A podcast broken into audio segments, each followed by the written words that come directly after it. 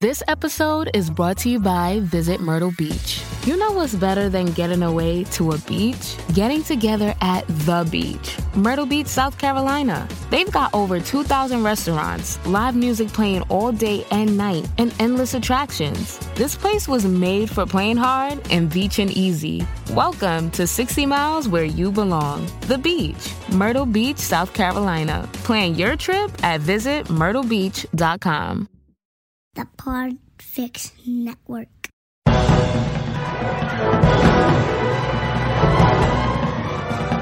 Hello and welcome to episode 207 of the Filmmakers Podcast.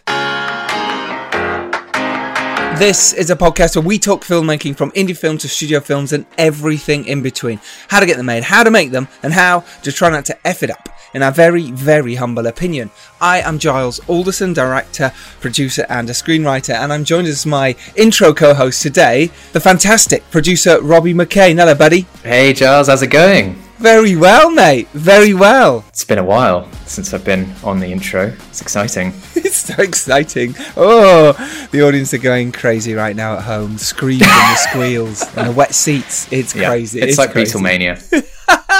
That's a great doc, by the way, which is on Sky now. It's brilliant. It's brilliant. Ron Howard directed it. Anyway, on this week's episode, we have the fantastic team behind the amazing film To Olivia, which is a Sky original, which is out now. You've probably seen it advertised. It's everywhere. It stars the fantastic Keeley Hawes and Hugh Bonneville. It is so good. I really love this movie. It's a feel-good movie that you need to see right now.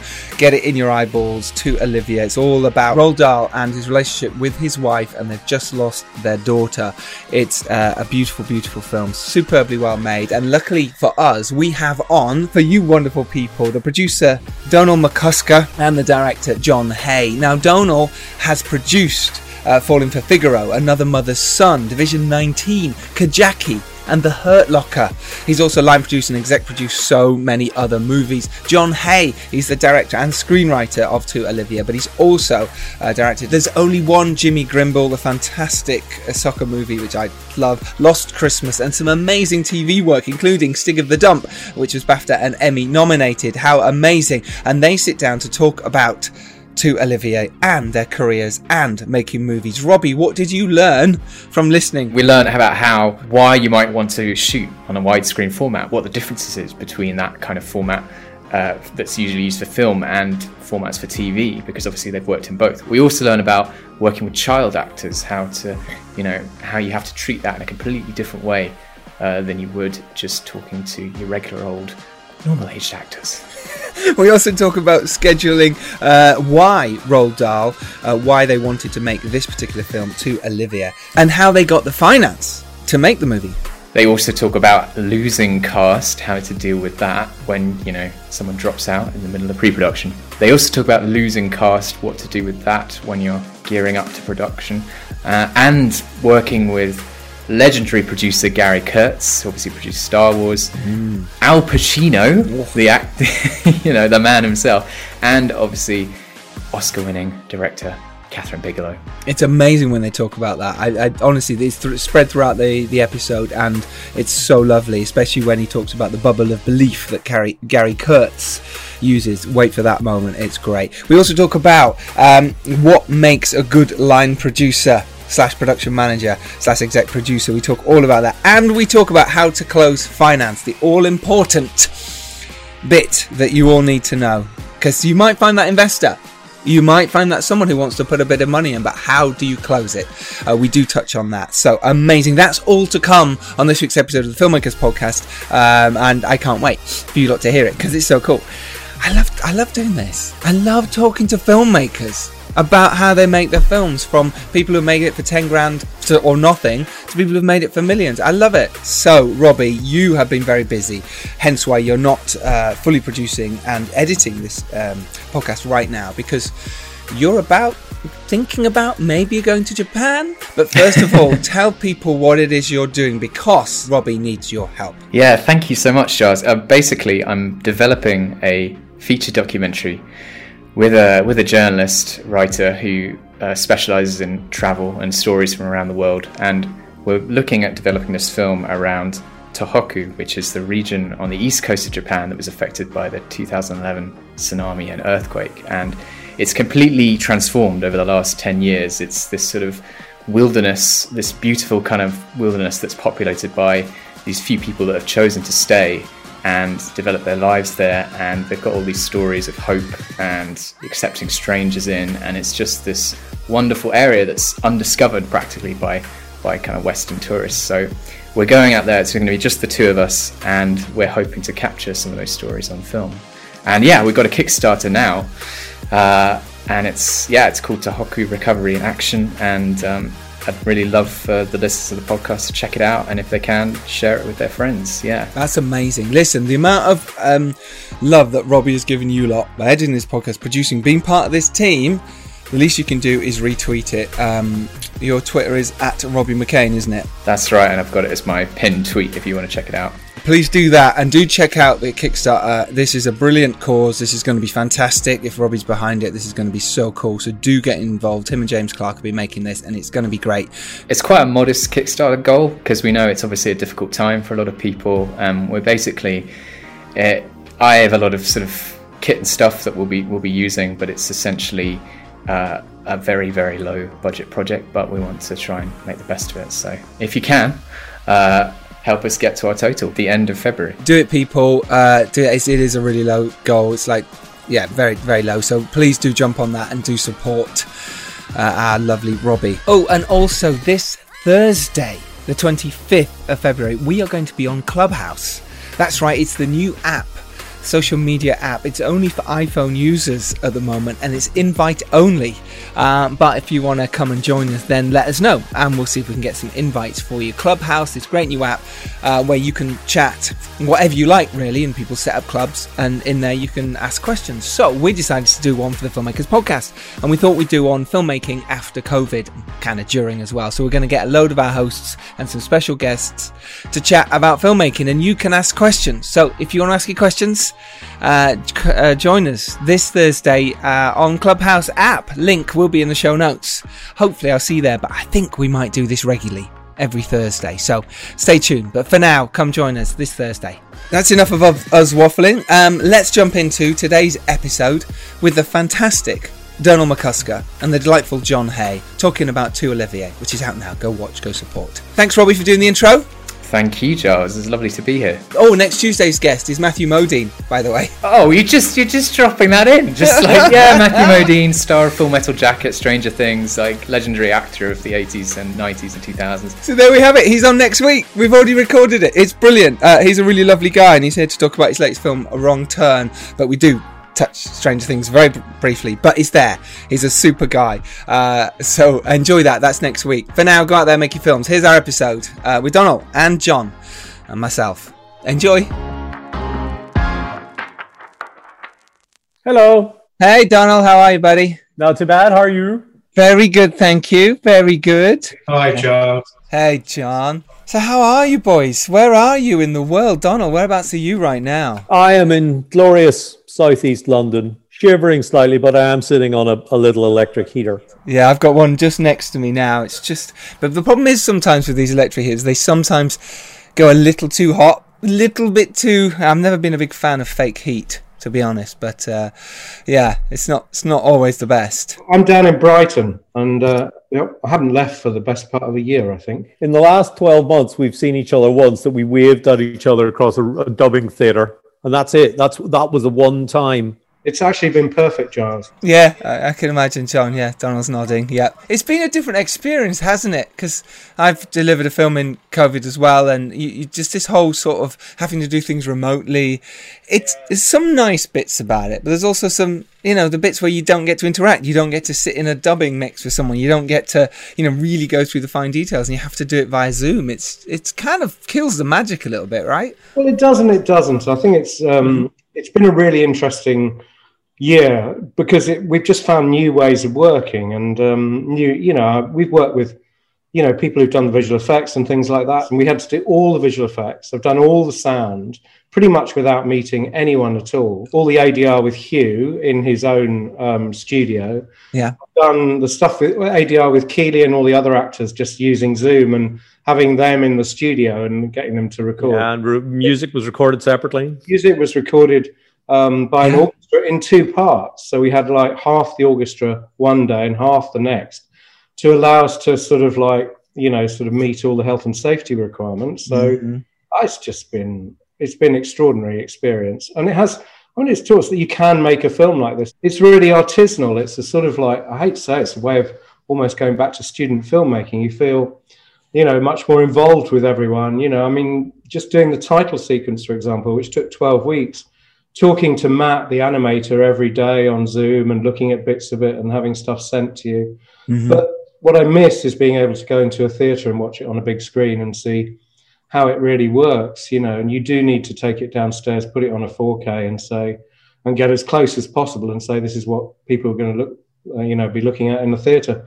Having said that, of course, we're not even, you know, we thought we were going to be going into the theatres, but they're of course closed, which is really sad. So, um, Yes. you know, we've only gone out on Sky as opposed to a, a dual release. Um, but Mm. you know, maybe more people will see it like that. And you know, the world is changing. We everything is, you know, the smaller films just don't aren't going to have an opportunity to sort of be released in the same way. We're all discussing it and seeing how we can make it work.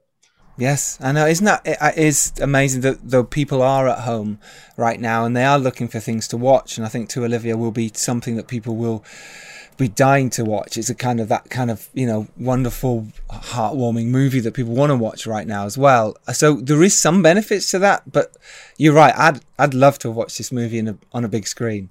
You know, I think it does have that feeling as much. It's, but it's that up and down, isn't it? You know, more people might put eyeballs on it because what's happening right now. They're not doing, for example, a post. That you'd normally have a poster campaign, but they're just Yes. Nobody's going out, so you, you don't have your posters. You're using social media. It's teaching everyone so much about how to release a film and how to market a film and how to use publicity. You know, in totally different ways. You're spending your money on social media outlets. You're spending money on getting things to the top of Google. You're spending money on all that sort of stuff. You're spending money on YouTube. You're just not spending it in the same way. And I don't think we'll ever go back. Not in, you know, I, I, you know, we won't go back. Not in the same way. Do you think there's a lot of benefits then from doing it this way? You know, in terms of, like, say, we're not going to go back because we've learned so much. We can do it this way. you know what is a film you know how Mm. do you define a film you know when i when i was young i sort of like i started in tv i so Mhm. wanted to make a feature film you know i sort of like everything was all about getting my first film you know in the uh, about 94 on in the cinemas and i was just so Mm. pleased to be able to go to a cinema the kudos of that the sort of like has gone in a way you know everyone's big name directors are making stuff for tv TV isn't what TV used to be. TV is now streaming. It's now much more money is put into it, um, and it is it is glossier and is bigger. And I think that you know, I think that to talk, to say movies are are less now than TV is actually not true. What what is true is that TV or or streaming is now more than it, it once was. A lot more money. I mean, it's fascinating, isn't it? How, like, say, you, you go even back 10 years, 15 years, making a TV program, as much as it would cost a lot of money, you can make maybe a couple of features for that. Nowadays, the money that gets put into making an episode of The Witcher or whatever is ridiculous amounts of money that we go, well, we could probably make a good few feature films on that, you know? Um, and that, like you say, it's, it is a mix. It's just the way the world's evolved. People want to see big TV big series. They're happy to watch hours and hours and hours of Game of Thrones, you know?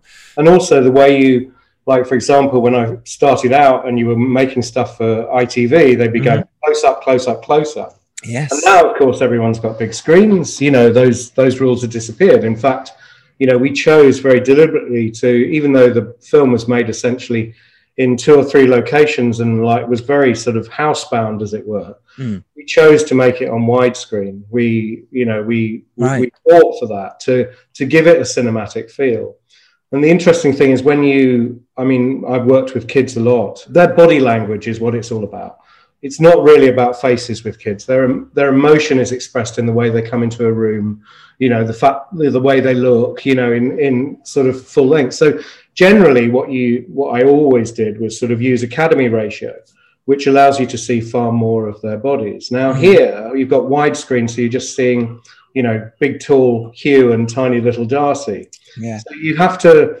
sort of like, you know, it, it's a, it was for me, it was a learning experience of throwing away the rules of of of using body language and sort of like you know and choosing a format that sort of like um, gave it a, a, um, a, cinematic look as well. Mm. Which again, I think is absolutely vital and so important when you're setting out to make a film. But interesting, lots of people are watching films, and it's sad to say, on their mobile phones.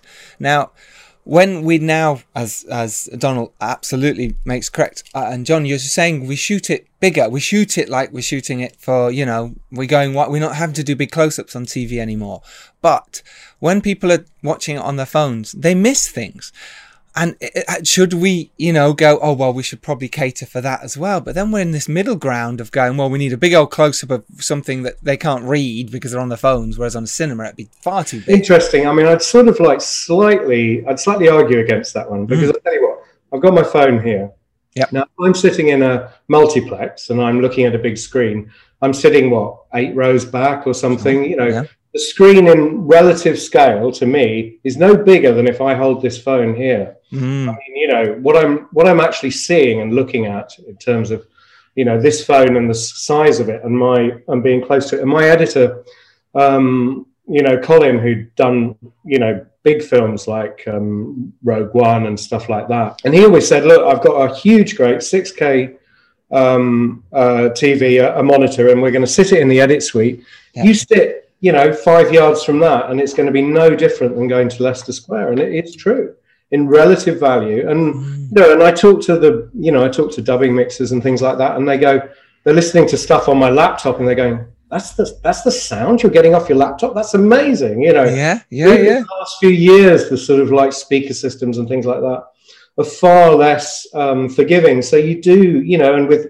you know, sort of the use of Dolby and TV and things like that, you're getting a, you know, it's very different. You know, I'm I'm arguing against film, and I shouldn't be because there is something about the collective viewing experience and sitting in a room with strangers that you don't get. You know, mm-hmm. at home with TV, it becomes a much more sort of like individualistic, honest sort of like experience. Yeah, I, I'm I'm a big fan of going to the cinemas, going to the movies, the pictures, the flicks, whatever you know we want to call this thing. I, I I miss it terribly. Um, but I also know things have moved on and I have got a big TV here. I know people have got massive TVs or they've got projections, you know, projectors. And life is changing. We do have to adapt as always, you know. Um, Donna, when you were first starting out in this business, you know, one of the first sort of credited movies or TV series that you made was The Valley. And can you remember then and the difference from that to now in terms of jumping back into, you know, films like that and how you feel things have changed for you as a as a producer and what you you know how you could make a film back then and how different it is to now. Uh, well, the, the, the Valley, which is a excellent movie, if anybody has a time to see it, but it's a documentary. And it was a seminal documentary directed by Dan Reed. Uh, it was funny. I got the gig on that because um, I'd been to film school and I understood how film worked, as in celluloid and uh, all the documentary uh, people were shooting on digital at that stage. So I got the gig because they went, "Well, you know how 60 mil works." I would go, "Yeah, okay." Uh, ironically, I I had come from Northern Ireland, and they said, "Yeah, you'll be fine in a war zone." You know, I said fine, and I promptly stayed in Hammersmith throughout the shoot and let the other guys go to, go to the war zone. The Valley was made by a director who knew how to tell stories, and then later on, uh, I, uh, my kind of career was a bit of an odd one, and I went through um, this phase of doing um, docudramas. So it was documentarians making uh, drama. The point about documentarians is they know how to make good stories. And I think that the difference at the time, and we talked about the difference between TV and and and and what's happening to TV, is that people doing TV drama like Coronation Street or EastEnders or whatever could never make the jump to doing feature films because that type of storytelling wasn't compatible with doing feature films. Whereas um, the documentarians were used to making um, the 60 minute or a 90 minute story and they were used to crafting out how to to to they don't use scripts in the same sense as a, as a dramatic script but there was actually a smaller leap or from that to doing long form. Whereas i think that in terms of feature films and i know john you you're you went through television and you were doing uh, drama but i do think that there's there's a it's easier to go from a 90 minute documentary into a 90 minute feature film than it is to go from a serialized television show into a 90 minute drama. Um, and I think that there's, you know, even though a documentary is made very differently and it's made on a much lower budget, but there's there's a there, there is synergy there. I think there is, and I think also with the documentary, you you spend so much time in the edit, whereas in a TV show you're like shuffling bits together. You got very few takes, you know. Mm-hmm. You got a really, really, really tight schedule. Whereas like a documentary, because you know sometimes you have huge, long um, post production schedules, which really allow you to recraft and recraft a story. And I think that's what you end up so often doing, you know, with a feature film, looking at it, seeing what other people think, recrafting, changing this, adding music doing this. There's so much more freedom and flexibility. Whereas with long running shows, everything's set up for you by, you know, unless you're, you know, the first, um, you know, unless you're person making it. Yeah. So yeah, I've learned, I, I learned quite a lot from, uh, yes, from a mix. Of, I love documentary. I mean, I really do. I mean, both Donall and I just, you know, adore it as a format, you know, and I think that's what, you know, we, we, we talk about a lot, you know, and so, yeah. um, because, uh, yeah, there's just, there's just something about it. There's just the surprises in documentary. I totally agree. Yeah, I've made a couple of docs now. I'm making one right now, and I think it really teaches you about storytelling because you can sit people down and have an interview with them, but where does that go in terms of your story and how do you craft that into a lovely 90 minute doc? I know, John, you worked with Al Pacino on his, it was a documentary, I'm, I'm right, the, the short about um, when he was looking for Richard? Yeah, I, he actually made a film called The Local Stigmatic, which I made documentary about yes. for Channel 4, and Al watched it and sort of like said, oh my God, you're the only person who's ever been able to explain um, the local stigmatic. Now, the local stigmatic is based on Heathcote Williams' play. Mm-hmm. Now loved it because it's about stardom. It's about these guys who follow a star and kill him. There is, you know, there are there are stars and there are stars, and Al Pacino is a star. You know, yes. the impact I can remember of like, you know, just being in a room and just seeing people approach and go, "Oh my God, that's Al Pacino." I've never seen with, you know, but anyone at all really, apart from Al. You know, Mm. He just has so much. Anyway, so he he's always been fascinated by stardom, and uh, I made uh, yeah I made this sort of short for Channel Four, and then you know he asked me to come along and do the UK side of Looking for Richard. Now Al directed that, but I worked with him and sort of put the UK side together with a guy called Dale Overton, and it was a fabulous experience. There was Harold Becker there, and uh, wow. so many people, including Kevin Spacey. Mm-hmm. Um, no more will be said. And uh, yeah, sort of like uh, yeah, and we we worked together. It was an incredible collective experience, and Al was an absolute delight to work with. And it's really about Al. You know, Al's very street, and like you know, it was him finding Shakespeare. I mean, uh, and the experiences I got. You know, one day he said. Oh, you got to ring. Uh, you got to ring John Gielgud. I'm too nervous to ring John Gielgud. He's too nervous. That's amazing. Al Pacino. Hey, I'm too nervous. You do it. You do it. Like, what?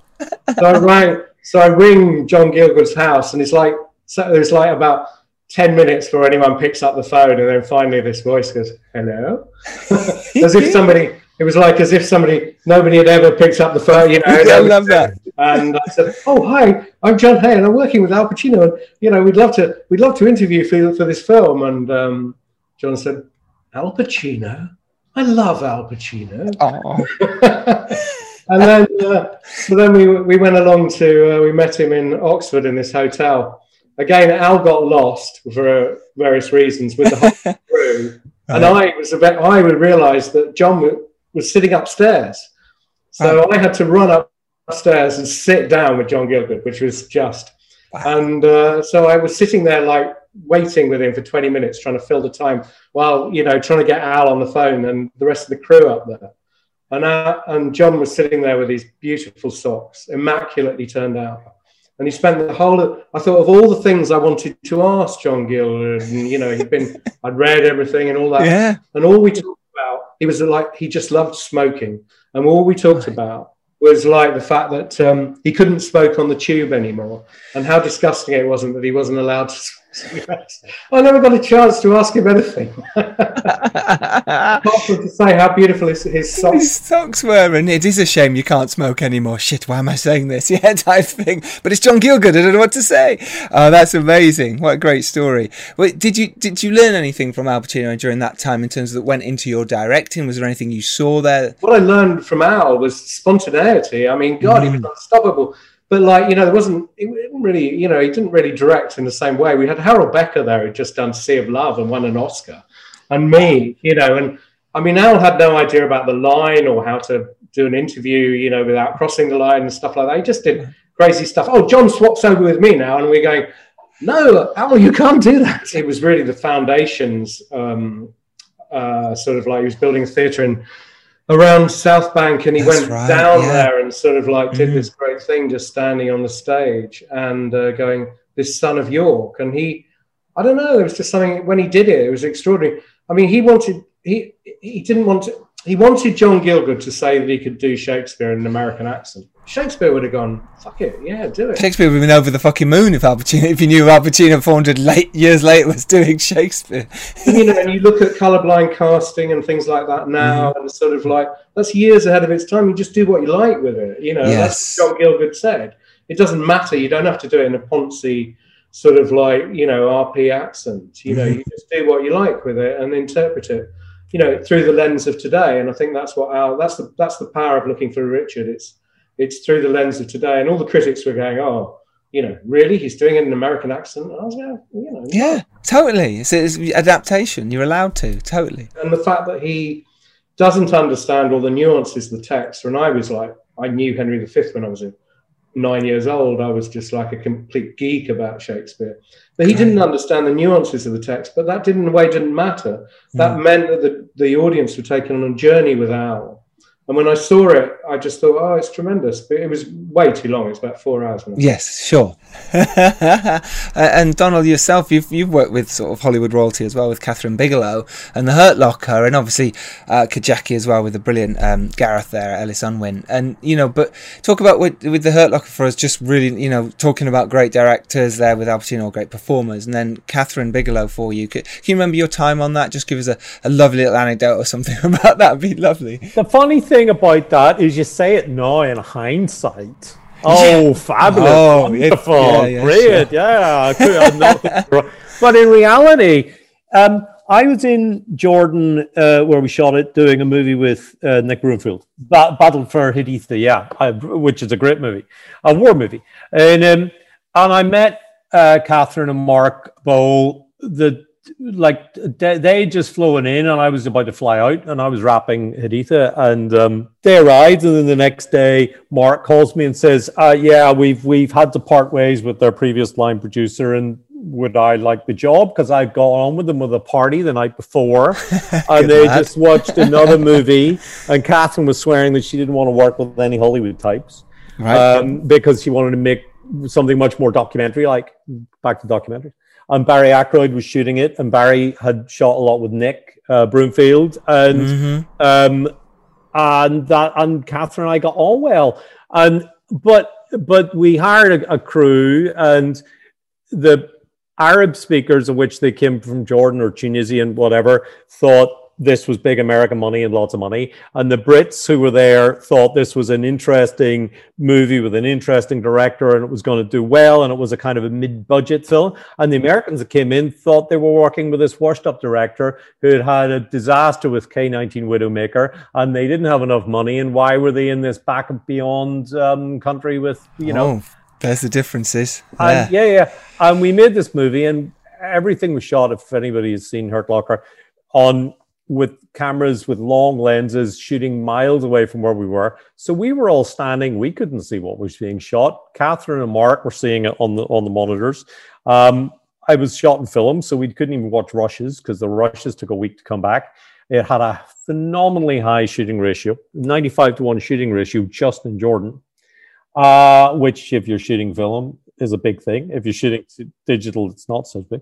And um, so we didn't really know what we were making. Right. So for you at the time, it was a bit of a it was a job, really. You should explain about the actual the suit and how that ended up. Oh yeah, like we were we were busy, kind of getting quite close, and you kind of you know various people going bomb suits. Yeah, we're gonna you know is that wardrobe? Is that props? Oh, How one of those. Bomb yep. suit? How are we gonna do the robot? and we got them both product placement. So the, both the bomb suit and the robot were product placement because companies make these and need to sell them too. And and but it, you kind of think the bomb suits aren't exactly easily come by, and nor are the robots, and and and both work really well. And and it's kind of things like that that you know happenstance that makes the movie. And the and the slow motion shot of the dust on the bonnet well, that's hugely valuable, but that literally was somebody hitting a bonnet with a sledgehammer and the magic of the movies right there, isn't it? But isn't it funny how you say that? And when we go into projects and stuff, we, obviously we have high hopes for stuff, and we,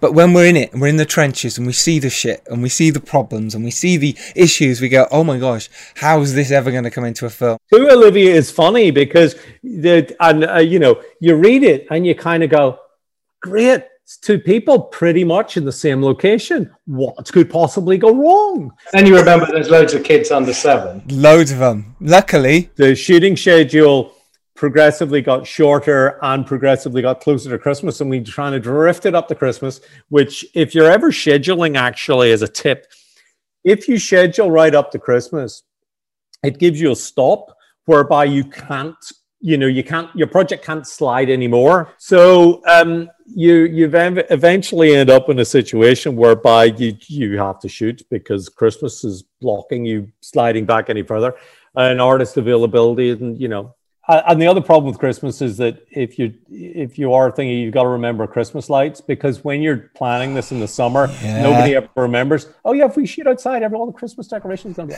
So when we were in Shere, of course, we we you know scouted and tech recce and all that. And we had lots of great plans. No Christmas lights up then. Two nights before, yep. go, oh, oh, we put up the Christmas decorations. The whole town have. Oh my god, yeah, this little village. Oh my gosh. So the guy who had spent you know all day putting them up got a knock on his door and said, um, you wouldn't mind getting your crane out and taking the lights down, please. Oh my gosh! Yeah, we had similar on the Stranger I Bed. I just shot. We we shot in November going into December, and people put, and we just had to knock around and say, "Look, do you mind? Would it be all right, please?" We hadn't, you know, it was one of those we hadn't even didn't even know we were filming there. But some people are very nice about it, and they say, "Okay, if we help you, or we'll we'll get your daughter in the film or whatever, and anything like that, you can get through." And, and that's fascinating because obviously you, John, you'd work with kids a lot, and there's lots of kids in To Olivia. Your first, you know, feature film was there's only one Jimmy Grimble, which obviously is very famous for me as a big football fan. It's one of those really wonderful movies. So you're you're used to working with kids. You've done it a lot throughout your career. The Stig of the Dump, brilliant, brilliant, well done. BAFTA winning as well and Emmy winning.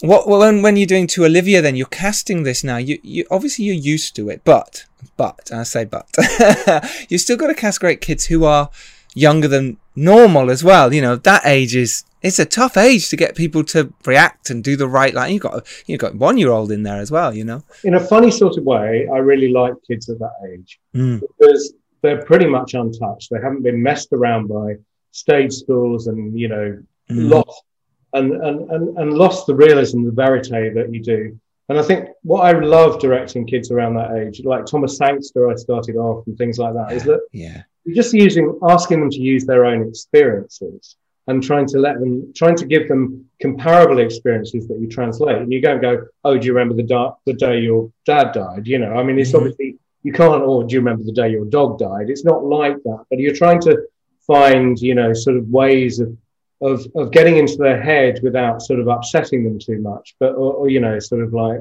and I love the challenge of that. That's the great thing, you know, you get a great actor like Hugh, and the honest truth is there isn't that. You know, I mean, Hugh's Hugh He's read every. He's and and Keeley. They've, read the whole script, back to front, inside out. They know everything. They know their part, and they know everything. They've researched it. They know back to front, and they've worked with a you know um, you know a voice coach for ages. So when they turn up, there's pretty not much that you can tell them. You might be able to like say, oh, you know, give it a bit more of this, give it a little less of that. But a kid, you know, that is really a director's dream in a way because everything you see on screen is pretty much what we've managed to get out of them. And I say not just me. I mean, it's the relationship a producer yep. has with the kids and with the parents. It's the relationship that Hugh has with them and Keeley has with them. The way that though I always use actors because actors can teach kids stuff that I can't. I'm not an I'm not an actor. I don't know the techniques. Keeley could explain to Darcy how to act as if you're unconscious. I mean, there were just little tricks, and she just what I just you know went in and I thought, oh no, she's not. You know, I can ask. I know what I'm asking for, but Keeley can say, look, if you're unconscious, you do this, and like let your body relax, and all those little tricks. So if you use actors and you all become like a family really and look after each other, mm. you can get the most fabulous experiences. And I've had that from Geoffrey Palmer and Stig of the Dump and mm. Barney and everything. If you, as long as you haven't got arrogant kids, you can get you know those great performances. And to me, a great performance is what I call live thought. I think that if you get a kid who's just saying the lines, it doesn't wash with an audience. No, no, what you have to do is see them thinking those emotions through and trying to get them to replicate that is mm. what's really, really hard, particularly after multiple takes. So I try not to do too many takes on it. And very often I'll use earlier takes. And the other thing is I use ADR quite a lot. And the reason I do that is because if I can get the emotion on their faces, even if I can't get, you know, the right delivery, I know that in ADR, everyone says, oh, kids in ADR, they just don't know how to do it. But actually, they do. Kids play computer games all the time. Mm-hmm. They know they can sit in front of a screen, they can replicate a performance, they can get their lips to sync in an incredible way that adults get completely tied up around and don't. And and also the thing about a kid is then if they're in a theatre and it's only their voice, they're not thinking about and it's a darkened theatre. They're not thinking about the way they look, and that's really really important. They're not thinking. They don't have that sort of like outer perspective on their performance. And once they, you know, then you could get you marry those two. So you find, you know, a lot of what Darcy did and Bodhi did in the film is actually ADR, and I think we get a better performance. Funny enough, a lot of Izzy, I did try to ADR, but actually there was an authenticity to it. Mm. And the great thing is you can, you know, you've got to treat every kid, you've got to treat them differently, just the same as every actor. Everyone works in a different way. And that's what a good director does is they respect the way each of those people work and allow them to find their own way of doing it. Some people research forever, some people are methody, some people are this and that. But you know, I don't I never tell anyone how to do anything in terms of like what, what I just tell them what I want to see and I mm-hmm. tell them when I've seen it. And I think that's what a director is. They are the audience. They're the substitute for the audience. The first audience, yes. Seen, yeah. When they've seen something authentic, then they can say they've seen, you know, they've had that, they've got what they want. And that's exactly what an audience is going to do further down the line. Beautiful way of putting it. Very good. Love that. So, for those who don't know yet, um, I'm sure you do because I'll have mentioned it in the intro. But to Olivia, Olivia is the story of the tumultuous marriage between uh, actress Patricia Neal, played by the fabulous uh, Keeley Hawes, and uh, um, the writer Roald Dahl, uh, played by Hugh Bonneville. Obviously, John mentioned both their names there. It's it's a fantastic uh, heartfelt movie with so much emotion and brilliant performances across the board. Sam Heughan's in there, uh, Conleth Hill, who's been in loads of my mates' movies, uh, Geoffrey Palmer, who you mentioned there, Michael Gibson, who was in the West End for years, so I knew from those those places as well, uh, and just a, a whole array of brilliant other actors and wonderful young kids.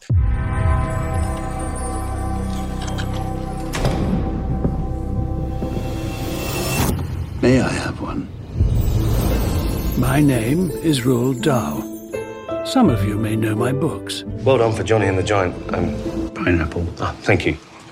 And this is my wife, Patricia Neal, star of stage and screen. You're one big kid, and the day you start is the day I file for divorce. Come on, Daddy. We had two daughters, Olivia and Tessa. Livy? But a story can have many pages. Livy!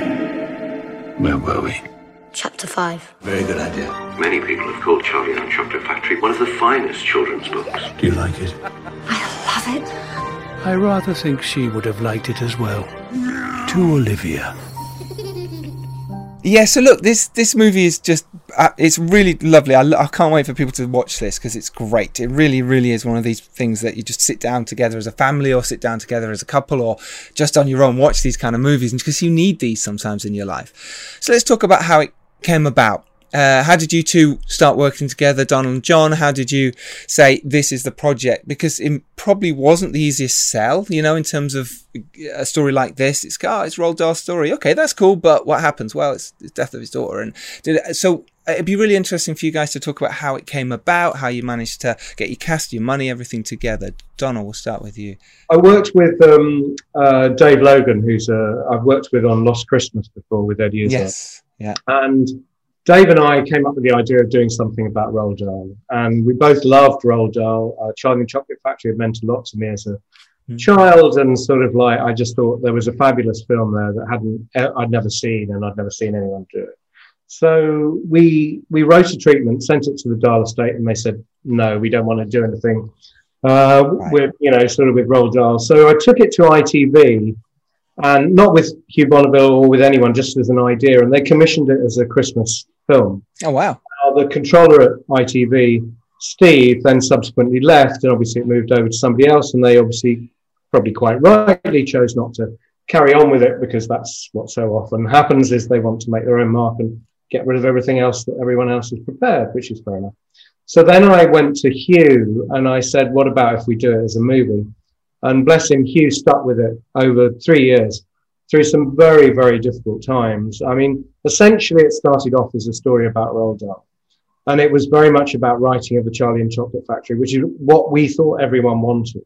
Mm. But Dave and I became fascinated with Patricia Neal and actually realizing that we could tell her story and sort of like, it's sort of like, it's told to by her by default, if you know what you mean. Yep. You sort of like think it's being made uh, it, it's Roald Dahl's story, and it gradually becomes hers because of you know the, the, the fact that um, she was looking after him. She took him through it, and she was the one who had to look after the family, and she was the one who broke through in the end and and and and uh, did hard and won an Oscar and made it through and held the family together. And I thought that was so true of women of that period. Mm. In grief and in any of those situations that they had to uh, look at, hold the family together and subsume their own grief. And I think that's what Keeley was really inspired by in terms of the script that we didn't write into her grief. We let it, we let it play by default. Mm. And I think that's the beauty of it.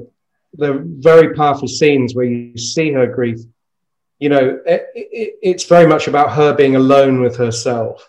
And uh, so, yeah, and we started off with one variation, and then I'll let Donall take over and explain it from there.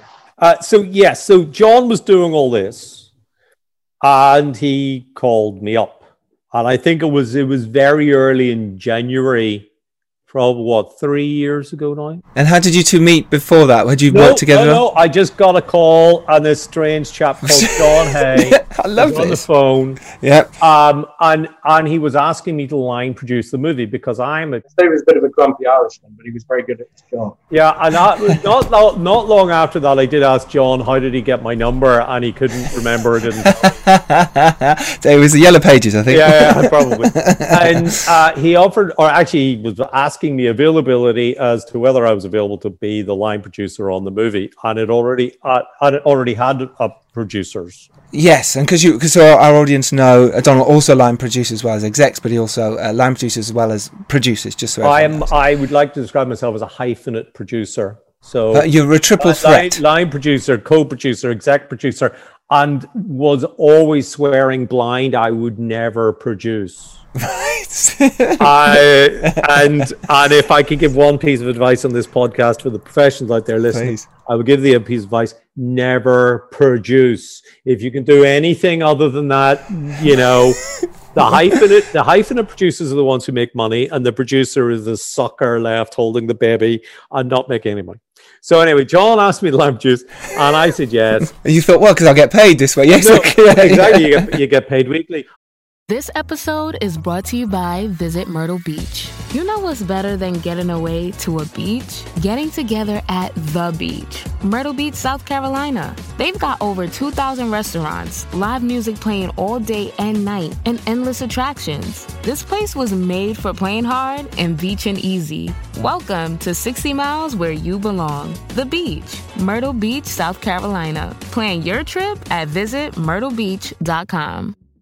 I read the script and it was a really good script. And mostly I'm a cynical line producer that sort of doesn't say that. Mostly I'll read the script and go, yeah, it's it's okay. Fall asleep in the middle of it, pick it up the next day, read the next 20 pages, you know.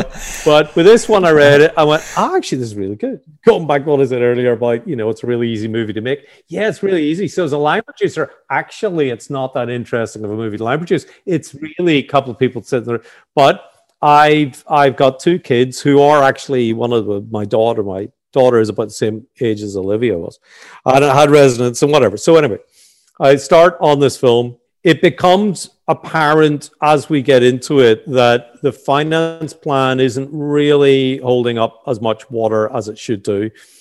And the Goldcrest, who were producing it, were funding uh, the development of it at that stage and, and and effectively early production as we're moving towards closing. And we're spending quite a lot of money and we're we're hiring crew and we're building sets and we spent a lot of money on gardening. Right, because it's got to look nice. Yeah, of course. Yeah. We had our big house and we needed to fill in a swimming pool and all sorts of stuff. And um, but as we get closer and closer, it becomes more apparent that it we're going to struggle to close it. Uh, which point in time, our leading lady at the time, and it was publicly announced, uh, so it's, it's no one who was Rebecca Ferguson. She, who I never met, was saying that she wasn't able to be available. Um, and we didn't really know why. And then it became apparent that she was pregnant. So she pulled out of the project. And at that point, the project essentially wound up. I went away on my merry way to line produce the next project, which also collapsed, and the following project, which also collapsed. Um, because that's what happens when you're a producer, because producers, the projects always collapse. Whereas the line producer, you get paid weekly. Never, never produce a movie. All the producers listening now going, oh shit, turning it off. Right, that's it, move on. and then John called me back. And I and I had done five movies in a row, all of which had which had collapsed in latter prep. And John said, "Would you like to produce the movie?" Because the the other produce, producers left, and Goldcrest was still involved, but were only involved now in selling it and weren't uh, inclined to to be fair to Goldcrest, they did pay all their bills. So even though they were looking at a collapsing movie, they paid all their bills and everybody got paid and everybody walked away. Uh, and to that, they deserve admiration and respect. I came on board producing because I am a cynical line producer principally. I was delighted that John had developed a really good script. We had just at that stage as I came on board, we had approached Keeley and Hugh had stuck with it, and Hugh was great and incredibly supportive, constantly beating up John with script notes. And therefore, between Hugh and John and Dave Logan, there really wasn't I, nobody cares about my opinion on the script at that stage, quite frankly. You're just the producer, yeah. yeah. I'm the producer. I agreed to produce this. What the hell? if you have your own way of giving script notes, which usually begin, "Are you sure you want to do this?" yeah, I've said this to you before. Please don't. Yeah. There are one or two little points, which opinions that I had, which always got completely ignored and rebuffed by pretty much everybody, but particularly John Hay. And I just keep saying them because, because unlike pretty much anybody else, my my opinions are reasonably fixed. What Donall's brilliant at is he knows he knows you know what our strike price is, what what we can actually make the film for, yeah. and not just in terms of what we make the film for, what we can make the film for and make it look good, mm-hmm. and what when we excel, you know, when we go over that line we end up and it's so it's so classic with directors. They they're too ambitious and they end up trying to make something they can't really afford. Yes. so they end up doing it doing something badly not by default but because they actually haven't got the money there. And donall's actually fabulous at saying look you know just keeps on like a scratch record. You know you can't afford to do the visual effects at this. Do you know what they're going to look like if we have to do them at the mm. uh, you know so for example, we had loads and loads of visual effects in the in the original draft. It was much more magical, realist, you know, with boy and with like you know chocolate mm-hmm. fountains and all yeah. that. And Donall just like said, "You can't afford to do this." He kept on saying, "You can't afford to do this," and he made me go for endless meetings with visual effects guys who would then put in not as many meetings as I went with, John. with huge, great uh, tenders that would make me go, I go, oh, don't worry, they'll come down. He said, yes, they'll come down, but what they'll produce for you, you won't be not good. be pleased with, you will not be proud of, and we won't make a good film. That you have to change. You know, you have to change your mindset. the the the other way you could phrase that question is y- you can always say you can have anything you want you just can't have everything you want. And um, i went i did a meeting for a job that i didn't get and the gist of the meeting the producer or one of the many producers said you know what? We've we've we, you read the script and it's a 500 million dollar script and we've only got 400 million dollars so how are we ever going to make this? And the the reality is there is always more good ideas about how to spend money than there is good money uh, than there is money to spend, regardless of what budget it is. If there aren't more than more good ideas than the money available, then you should fire whoever that is and hire somebody with more ideas. this. difference between the classic, you know, description, difference between a um, a big budget film and a small budget film is that you know, the, you know, it's the same. You know, it, you know, you're still in jail, but it's a different prison. So Goldcrest now had pulled out their sort of saying we might invest in this, but we're still happy to come on sales. So how did you find that bit of money you needed to, you know, that you're paying for these ponds and ponds, swimming pools, I should say, sorry, ponds, and then the VFX that you do need. Where did you, fi- how did you manage to piece it together in the end? Well, it was a, Align who are the uh, they're a, the, the they were a company. Well, there's a company called Umedia, which I'm sure people are aware of, and Align are essentially the the financial spin off of that. So Align were our key investor, uh, and that was based on Goldcrest had done sales back even before I. I, I was around, and, and there were reasonable sales numbers to suggest what the film was going to be worth and sell for. And on the back of that, Align came in. But as as is so typical, you take the the the one plus one is always equal to less money than you actually need. Um, I, I'd worked with LipSync a lot in, in various things, and we did a LipSync post deal, and and we had a little bit of a music deal with Universal as well. And between that, you add add it all up and take away the number you first thought of, and and divide by two, and, and um, through hook or by crook, you try and get it across the line. And Uh, you know, because of the the listeners on this podcast, the way it works is a lot by promising and a lot by pushing all parties together on the anticipation that when we reach closing, all the money will be there. But let's just keep keep taking baby steps. And what happened was we got to a point where everybody was prepared to hold hands and start dancing. No, no, you you you know you you first of all have to say yes, we're prepared to play together nicely. The money comes about eight weeks later when you close financing. And of course, by the time that came round, we had lost another £175,000 through currency losses. Money was coming in in either dollars or euro, and we were spending it in sterling. And sterling, and all throughout it, you know, the the Brexit negotiations were going on. So you didn't know, yeah, up or down? Sterling through the, the closing period was just tanking and it was getting worse and worse and worse. So that was better for us because we are financed in euro and dollar and sterling's falling through the floor. Happy days. So just as it hit its lowest peak, we got everybody to agree. And then we go into contractual processes for the eight weeks between agreeing and the money arriving. And of course, sterling improved and we lose a hundred and something thousand.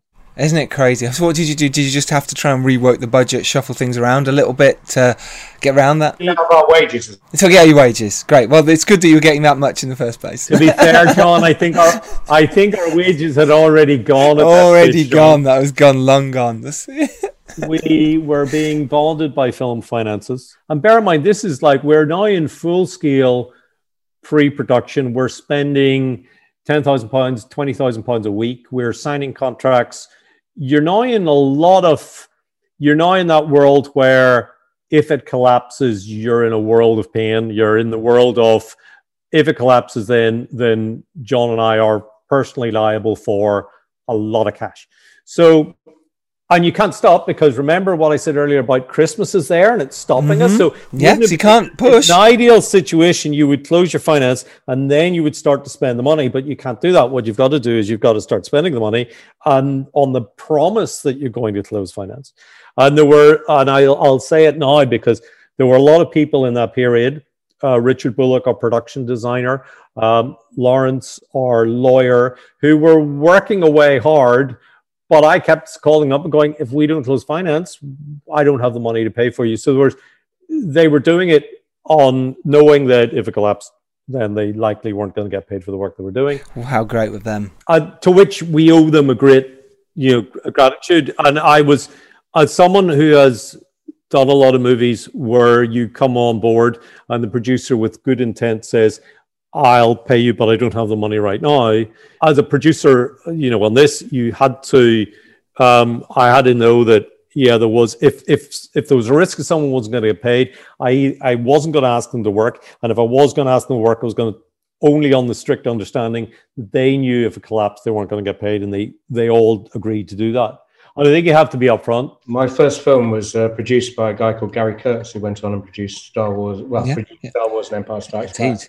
Indeed. I remember going on a, you know, in, like we were going around trying to doing exactly as Donall was and trying to put the finance together. And I remember I went into one meeting and he said, I heard him say, "Oh, you know, and we've got so and so in, and you know, and then we we got this and we got that." And they went, "Oh, great. Well, maybe we'll come in." And I walked out of the meeting with him and I said, "Oh, sorry, Gary. I thought that we just heard that so and so weren't in." And like, John, you don't understand what we're doing. We're creating the bubble of belief. And he said, and oh, that is what we're doing. We're creating the Yeah. bubble of belief. And once those other, once they think that somebody else is, we'll replace them with somebody else, or we'll, or mm-hmm. they'll, we'll go back. And that is Yes. the truth of it. Film finance is so much about a bubble of belief. Is that Yeah. is what Gary told me, it is in essence that you're creating a belief that the film's going, that you know you've started off, and you can't explain that to somebody who works in TV. No, it's a very different thing, isn't it? Yeah, money's coming from ITV or from Netflix or whatever. Yeah, it's very different. Very different. Let's talk about the filming of it then for you, John, in terms of, again, just diving in um, with, you know, amazing actors as they were and just sort of, uh, do you like to shot list? Do you come fully prepared and then throw it out the window? Talk us through your process. John, in advance of the script, said, Yes, everything will be shortlisted. We'll know exactly what I do. And he presented to me really early on a detailed shot list detailing every scene and every shot that was going to be in it. John, over to you. How, how well did you stick to that list? threw that out the window. But it, but I did. I mean, this is Donall always tells this story, and it is. I mean, it's it's it.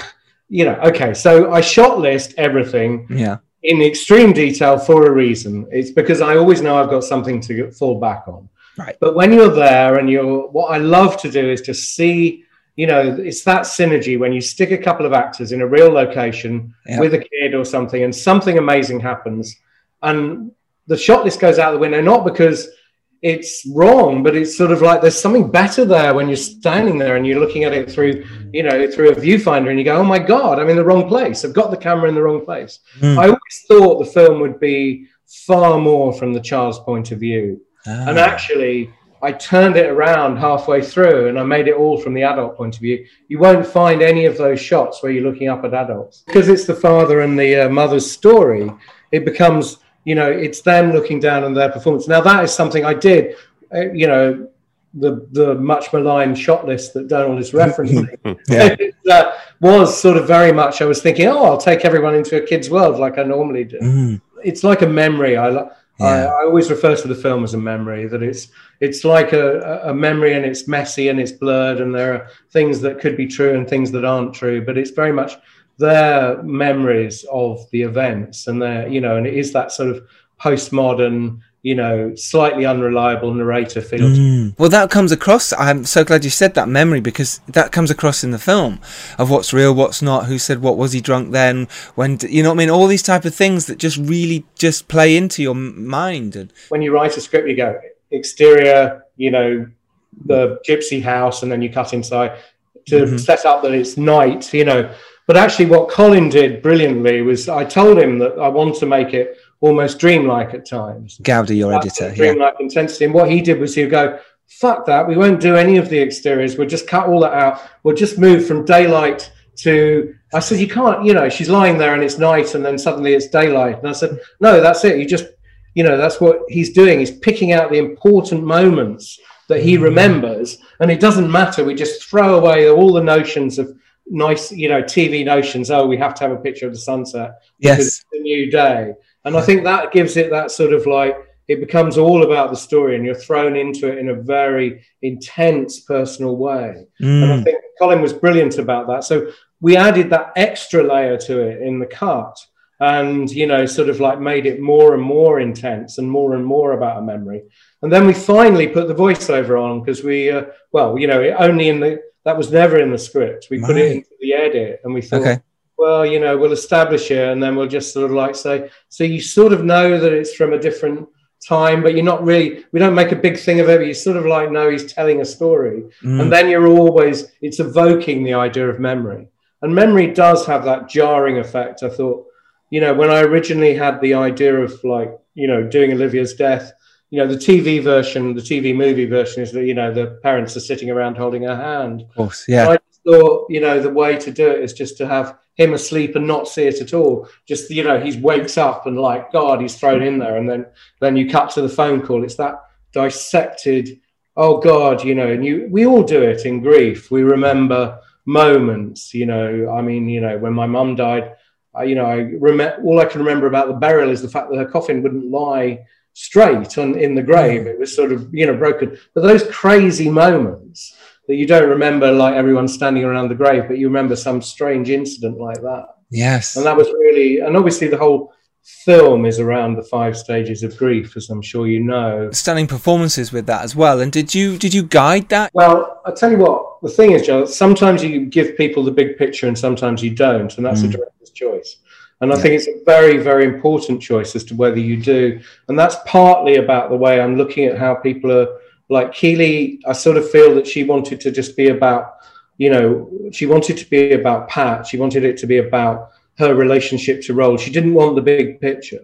Whereas I sort of gave Hugh more of the big picture. I never give the kids the big picture. I just work with them on individually. Day by day. some actors, like even you know somebody small, you know, sort of like who's got a much smaller part. Um, I did give the big picture to because I thought it's actually quite useful because they're only there for a day, and if Mm. I explain the big picture to them, then they'll be able to see how their performance locks into it. It's true. You've just got to, like you said earlier as well, you've just got to adapt to how that performer works and make sure you get that really quickly and go, okay, that's how I need to work with them. And whether that's talking to them or whether it's leaving them the hell alone. and it actually doesn't help them. And I, in the past, I've made mistakes of thinking, you know, I think when you're young, you think, oh, I'll be really cool and I'll explain all my big ideas. you know, yeah. after a while, you don't need to. You know, Yeah. you, just, uh, you just realize that, you know, we're all working in it as a team together. It's the last great collective art form. And, and just allow them, you know, allow, you know, sort of like work, work as a team and think out best to, best to help them, really. There is so much buzz for the movie at the moment. You know, everyone, you know, the, all the press is happening. The, you know, all the stars are doing all the shows. Just how does that must feel great, right? That to get the reaction, to get the buzz. You must be getting calls all the time at the moment about it. Yeah, it does. I mean, the only thing I'll say is that, uh, yeah, I mean, obviously, um, yeah, we are getting a lot of press. You never know which way it's going to go. That's the thing, isn't it? I always dread coming. I mean, I always sort of like a reach for Nexium tablets or something when a film comes out because you never know which way it's going to go. Or, Mm. but uh, I think a lot of people will connect with the movie. I really do. I think it's sort of like particularly pertinent to these times, as Donall keeps saying, with the measles vaccine, and it does seem to be. You know, we do. People are seeing it very much through the lens of today. You know, even though it's a period film, and I think that's really important. But I think what's what's interesting about the marketing of it though is that you know we're all in, in lockdown and haven't got out, so I've not seen any movie posters up on billboards because I haven't been walking past billboards and there's no nothing in the tube and you know uh, and uh, I think that John assures me that social media is a buzz with it, but but I don't follow social media, so I don't know. Um, well, the adverts are all over all over Sky at the moment as well. They're before so many programs. I think I think it's Sky Sky's done a good job releasing it. To be fair, Hugh Bonneville has been jumping around in all sorts of radio and press and publicity things. putting it out on the Premiership and things like that, I think it's going to find a, a very different audience to to it that, that it would in sort of like you know in art house cinemas, which is where it would normally sort of turn up. So I'm really interested in that. You know, I mean, these are changing times, and I think you know just looking at you know some of the reviews and how it's sort of really clicking with some of the red tops and Mm. things, which I Mm. wouldn't necessarily find for a movie like this. You'd think, oh, you know, they're just going to sort of shy away from it, but somehow it is working at a sort of in a slightly different, just a slightly different um, sphere than I. But I think that that that's the thing with all movies, John. You you make them and you have a perception of them because you've lived with them for years, and then they get released, and what's picked up on is usually completely different.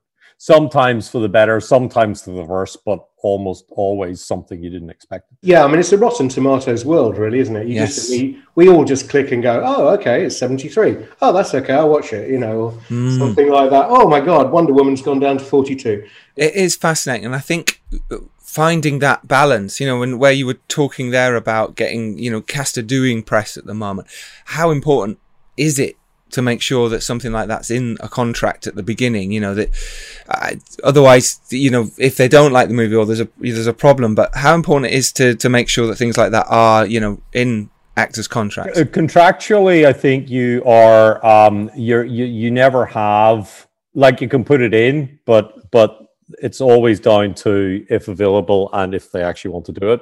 So I think that it's much more about keeping a good relationship with your cast, um, and and hopefully they'll be encouraged to to to get involved. But at the same stage, you've got to realize that you know uh, the the cast might be shooting for four or five days, but the press might take four or five days as well. So Yes, your yeah. commitments for a cast member can easily be as much as actually filming the movie. And some cast like doing press and are the darlings of chat shows, and other cast just don't really like doing it at all. The reverse of that, of course, is as a producer and director, do you cast because of their publicity potential? You you kind of pay an actor as much for their publicity and promotion potential as you do for their acting potential, or indeed how many days of acting they do, because they can do easily as much, much publicity uh, and effort into that. So, um, but but yeah, it's an interesting thing. Hmm. I mean, I think Hugh Bonneville has just been extraordinary in terms of like, Yeah. he's so articulate across such a range of the issues, you know, from the vaccine to the sort of like from the measles vaccine and the impact of that on the story, you know, hmm. from the script, the development of the film, and also his performance. He's so big picture about it. And it's very rare you get an actor of that quality who is so big picture. Generally, people will go, you know, I'm going to just talk about my performance, but um, I think, sorry, I just got a decliner thing. But I think, you know, they'll talk very much about their performance. You don't get that sort of big picture actors very often. And when you do, it's just so, um, you know, exhilarating to be able to know that they're just like, you know, going to work at all, all sorts of different levels for the movie. Mm. Well, let's talk about your To Olivia cast a little bit more then. Did it make a difference, you know, Hugh Bonneville, Keeley Hawes to the financing of the movie? Because again, your cast is incredible and they are actually fantastic in the movie and I feel perfectly cast and really wonderful to watch their journeys, you know, the whole thing going over to America and the, the work with Paul Newman, you know, in terms of Sam Heughan's performance there. But, but I suppose let's talk about the financing of a movie like this and the dependency on cast. It does that make a difference with a movie like this? We originally sort of like had always had Hugh Bonneville on it. Yeah. I originally had Rebecca Ferguson to play um, Yes. uh, sort of Keeley's part. Now uh, Rebecca had to go off and do Dune, I believe, and so she wasn't got preg- available. she got she was- pregnant. she got Hmm? pregnant. She got pregnant. yeah, she got pregnant as well. So I think we chatted about. So Yes. you know, sort of like that moved on. But we'd already done the pre-sale, so we always had about I don't know about 1.3 million, something like that, total on pre-sales, based on Rebecca Ferguson. So we had to actually go to the sales agent. I had to convince the sales agent that, you know, sort of like I, you know, I said Keeley would be absolutely fantastic. You know, sort of like did my whole creative pitch, but then in the numbers game, you know, they, you know, Rebecca Ferguson is a movie star who's very, very, very well known in a number of territories Mm. whereas Keeley isn't so much. But the bodyguard had just lifted her at that point in the States. Right. So the people, the pre-sales we are obviously predicated on a particular cast. Now, if somebody of that cast drops out, then you do, you can, they can, you know, sort of like quite legitimately worm out of the pre-sale, which means that you're, you know, flat on your face again, and the film can go down. So. Um, but luckily, though, all all the pre-sales stuck with Keeley and, and and and accepted that we had a that you know she fulfilled our creative vision, shall we say, you know, for the Mm. Yeah, which is great. And for you, Donall, the same thing. You're you're trying to piece all this together, uh, and obviously going to your financiers and saying, "Look, here's the cast." Does it does it change? Obviously, John, you're going. Well, I want this person for, you know, visually for directing. I know they'd smash the part. I know they'd be amazing in this. But if you don't know, you've got to again convince the the investors. Do you do it differently? Hugh was on board uh, when I joined. And to be honest with you, I think that whilst the, those conversations that John describes uh, uh, uh regarding Keeley were, were critical, but uh, we were very much of the opinion. And I think that when Rebecca left the production, there was a, a lot of talk about who can we get to replace her. And uh, we didn't uh, come up with anything better than Keeley. Um, so in that regard, um, you know, I think that we were we were in agreement. Um, the other aspect, like I think that in terms of what the financiers look for and how to how to market it, the, there was an IP which was that Roald Dahl and Patricia Neal were well known people. So in that aspect, that went a little way to, you know, to to garner a marketing hook, as it were. Uh, and obviously, we had the script, which everybody loved. Um, um, uh, so you know, and then later on, when we were doing the secondary characters, um, we were kind of financed at that stage, and it was just a bonus to get to get um, Sam and Conleth and, and Jeffrey. Not really a sort of like straight producer director split. I mean, obviously, you know, a creative team like ourselves, you know, and when Donall's a creative producer, you know, we're on the phone like probably most of the day chatting about it. So you're always yes. going, oh, Sam would be great. Oh, he looks like he. Oh no, what about so and so? So it's, it's not really. You can't even actually put your finger and say who finally, you know, sort of like made that final decision. Or you know, Donall will go, oh well, you know, Jeffrey. Why don't we go after? He'd be perfect. You know, it's that sort of thing. Or I go, you know, I don't know. I can't. I cannot remember how those decisions were made. Um, but it was nice bonus that. Uh, um, Sam, uh, Donall and Sam had worked together before. Yeah, well, there was, a, there was a little bit of a funny story about Sam. So the the part of Paul Newman was easily the most discussed part, and we couldn't figure out who on earth could play Paul. Uh, it's, it was a tough one because also they're not they're not in the film for a massive amount of time, but what a pivotal you know role. Yeah, and- pivotal. But like actually, the, the, there's an element here whereby there was a kudos to going to an actor and saying, "Would you like to play Paul Newman?" Indeed, and and that actually meant that I was perfectly happy to go to the biggest Hollywood star and go, Do you fancy doing it? Because it's only a, a couple of days. Um, and we were never going to offer anything like the money that they would normally expect. But that didn't matter because I knew it was a good part and I knew it was short and I knew there was a kudos to, to playing Paul Newman. And hey, you don't get if you don't ask. Uh, as John said, I had worked with Sam on a movie called SAS Red Notice. And on that movie, uh, the first assistant director, who I also hired, was David Crabtree. And David had read the To Olivia script. And David said to me, Hey, you know, Sam would make a really good Paul Newman. I, of course, being arrogant and not paying much attention, completely dismissed David's suggestion and kind of went, No, don't be silly. I decided to go through IMDb and I go through all the photographs on IMDb, starting at number one all the way down. Wow and come across this chap who looks quite like Paul Newman. And then I call up John and go, What about Sam Heughan? And Sam goes, Yeah, well, Suzanne works with Sam Heughan because she casts Outlander. I went, Oh, right. I mean, I wrote I wrote Sam a long letter telling him why yeah. I think he'd be a brilliant uh, yeah. Paul and, Newman. And, and uh, he immediately interrogated my casting director to find out what John Hay was like. To be fair, he didn't get on the phone. He, the first we heard from Sam was an email saying, Hey, guys, read your script. Love it. I'm, I'm on board. Amazing. Wow. Uh, it's because it's like you talk there, John, about um, having to write actors letters, and it's this thing we have to do, and it's. Oh, it's, I always do. You know, I always. Yeah, do. me too. I was always taught to. I was always taught to. Uh, yeah. Were you? Uh, okay. I mean, um, Gary Kurtz said, you know, look, you have to make this personal. You have to, sh- you know, your passion has to come through. Otherwise, nobody's going to engage. It's your passion that drives it, and I think mm. that's so true. And I think he, yeah, as I said, I think I mentioned he was a bit of a mentor to me on my first film. Yes, yes. Every write everyone a letter, you know, all your leads, and sort of like write down. Always put very politely thank them, send them a card after they've done their performance, and you know, and I know those old school ways of going, but I do keep them up really, and you know, say thank you very much, and always try and make an effort because I think it just makes so much difference, even if the film doesn't click with people.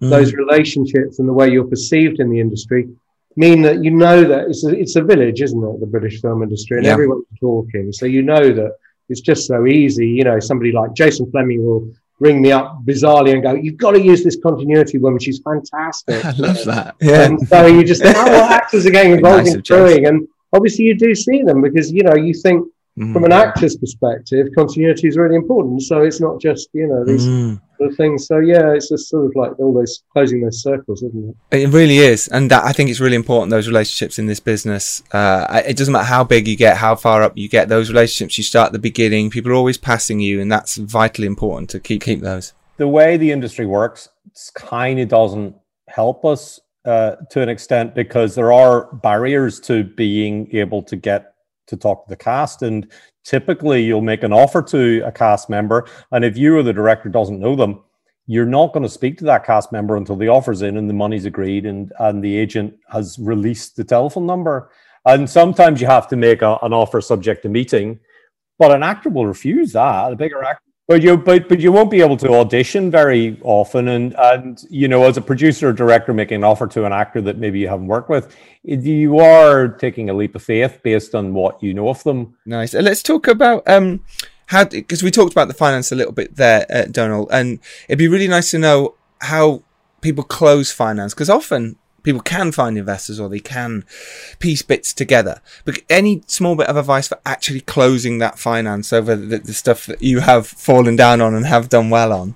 Uh, put it this way you'll never get 100% finance and you never get to a state where you've got 100% finance what you what you kind of you have to make a, a kind of a run at it and and just tell everybody yeah we're we're there we're complete we're done and but that will be based on the most optimistic understanding of how much money everybody's going to put in and how little money they're all going to get charged and then as you go into that suddenly someone will go, "Oh yes, but my legal fees are another twenty thousand, and and we want the uh, uh, an uplift on this of that much money," and then somebody else will object and blah blah blah, and and they'll object about the, where they are in the waterfall and all that stuff. So there is an element where it is juggling cats, and you just have to keep the momentum going. And the lawyers who all charge by the hour, or at least want you know want to be billed paid by the hour, rather than on the on the completion of the movie will be very reluctant to enter into the closing process until they're convinced that yes, it's going.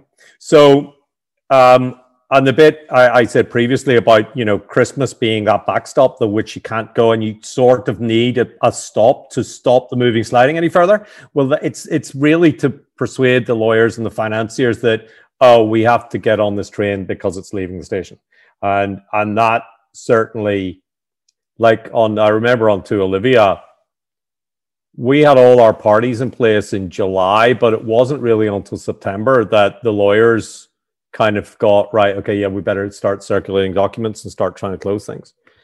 And a part, and a lot of that, by the way, was you know those, those dates are important because everybody goes on holiday in August, and all the lawyers go on holiday in August, and and then you can't, you know. So we kind of got into there was a bit of a hiccup. I remember in, in early July and the kind of the ripples of that kept on discussing for a few weeks and then everybody sort of went well it's nearly august and let's not get into closing so and that of course meant we started closing the legal typically closing takes they always say six to eight weeks um, and um, I, was intimately involved in the process, but why it took it six weeks, I don't know, but it does. There we go. Um, and in that time, we're living on fumes financially because nobody's actually put any money into bank account. Uh, so, and because Christmas is coming and we're trying to get into pre-production, you are spending money and it's your own money. And, and it's at this stage that this is classically where producers lose their houses. Uh, you know, you as a producer, you're financially reasonably safe when you close finance because you're playing with other people's money. Up until before closing, you're you're not, and it's your own money, and then that's that's a bit. Amazing, thank you. That was really useful, and, and I think our listeners would love that. Um, John, this is your to Olivia, your first release for for a little while. Um, it'd be really nice to just talk, you know, quickly about that. I mean, I'm a writer director. I did an adaptation of Coram Boy for the BBC, which never got which never got off the ground and sort of like got quite far along the road. That took you know a couple of years. The years just sort of drift by. This one took three years, two years, three years to finance and write. So mm. you know the last I don't you know what you see on the IMDb is 2011 or something, but you mm. know it's probably by the time you've done all the rounds with a last thing. It's 2013. You come out of the Emmys, and then you think, oh, I can't screw up and do something really bad, so I've got to choose the next thing properly. And then you know, mm. it's it's those sort of things. And then I've obviously I've been working on Pugwash in between, Mm, yeah, writing that, and that's been a, probably a couple of years sort of like working on that. And obviously, I've got a company called Atticus, and we do a whole range of television. So I don't just direct; I executive produce as well on things. So Yeah. I'm always busy. Don't worry. I always get up at about eight in the morning and carry on till six at night. So I haven't been haven't been lying on my back for the last few years. It's it's it's sort of like just feels like every day is the same, really. And then obviously, you know, I mean, that, that's just how it goes. And I think that's so. I hmm. think if you're a director who chooses and you know make just considers the you know the next film you make very carefully, very often you get huge gaps for people just because you know something comes along, it doesn't work out, this changes, that changes. And I mm-hmm. think it is important. And I think people, you know, people don't mind gaps on your CV if they can see that you've chosen well on the next one. What I mm-hmm. think if you suddenly go, oh, I'll drift off and do 10 episodes of The Bill or something and then come back and do a feature, they get all nervous. I think in a way it's better not to have worked and done, you know, something, uh, you know, and then end up doing some, you know, going for something good to something good than They, doing lots can- of they cancelled the bill years ago. I know. I was going to say the bill was got like this. Got, you'll never yeah, get. a all job right. Well, whatever you, whatever people do these days. But you know, I haven't, I haven't exact, I haven't been in director's prison for years. No, exactly. So there is that. And and, and Donall, for you then, look, uh, does that make a difference when picking projects? If the director's worked on something in a while or not, does that make any difference to you at all? It's it, look, it's something to take on board. I, I think that if a director, either a first-time director or a director who hasn't worked for a long time, it's nice if a director will come to you and go, uh, "This is the DP I want. This is the productions I want. This is the blab I want." I would never want to give a director every crew member because you you end up making the same film that you did the last time, but but with but it costs more money. But I do like the idea that it, the, you know I think it's always good the director has their colleagues and friends that they've worked with numerous times before that they can bring to it. Absolutely. This has been honestly amazing. To Olivia is fantastic. Uh, I can't wait for everyone to see this. I can't wait for you guys to get this released. On, well, when this comes out, it'll be out, which is super exciting. It's on Sky. Go watch it. Please go support this amazing film. And it it is indeed, and it's wonderful. Uh, Donall McCusker, thank you for your time. I know you're not on social media, so no one can find you. Uh, John is- he is thank- actually. Oh, he is. Wait, He Listen- in there under. I know. sort of like with nothing, but you can never find him. He just, he just stalks really. So yeah. Oh, oh, I see. So you are all right. This is the task. If people try and find him on social media, then that is your task. I, I if Um, they do find me, can somebody let me know because I don't know where I am. on social you have no idea. Well, someone's running it for you by the sounds of it. But John, you are on social media. Where can people uh, tell you how much they love the film? It's that John Hay, as a, you know, that, That John Hay. Okay. Yeah. Um, you can follow me at Giles Alderson, and you can follow the podcast at Filmmakers Pod on Twitter or the Filmmakers Podcast uh, on Instagram, where we're very popular at the moment, which is lovely. Um, remember, you can go out there and make your film. You can make it happen, just as John and Donall have done. And if you're lucky enough to rise up and do well, it is your duty to send the elevator back down. We will see you next Tuesday, as always. Oh, we have we have Matthew Modine on next week, uh, the fantastic actor. Oh well, there you go. Well, let's put us in our place, John. Full Metal Jacket. Uh, until then, Donall and John, thank you so much for your time. Hello, thank you, thank Right. you. Thank you very much. Cheers. Take care, everyone. Go make your movies, make it happen, be inspired. See you next week. Bye.